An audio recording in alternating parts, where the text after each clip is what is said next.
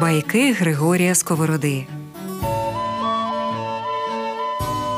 Спецпроєкт Радіокультура до 300-річчя філософа.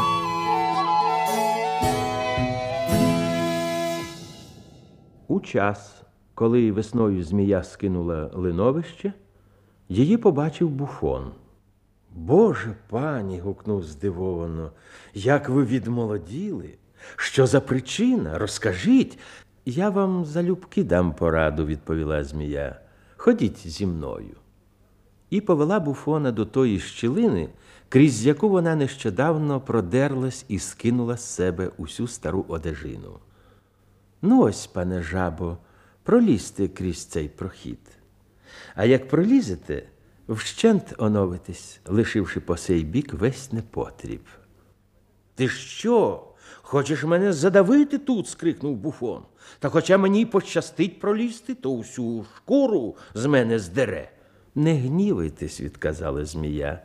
Це єдиний шлях зробити те, що вдалося мені. Сила. Чим краще добро, тим більшим трудом, наче ровом, воно обкопане. Хто труда не докладе, той до добра не прийде.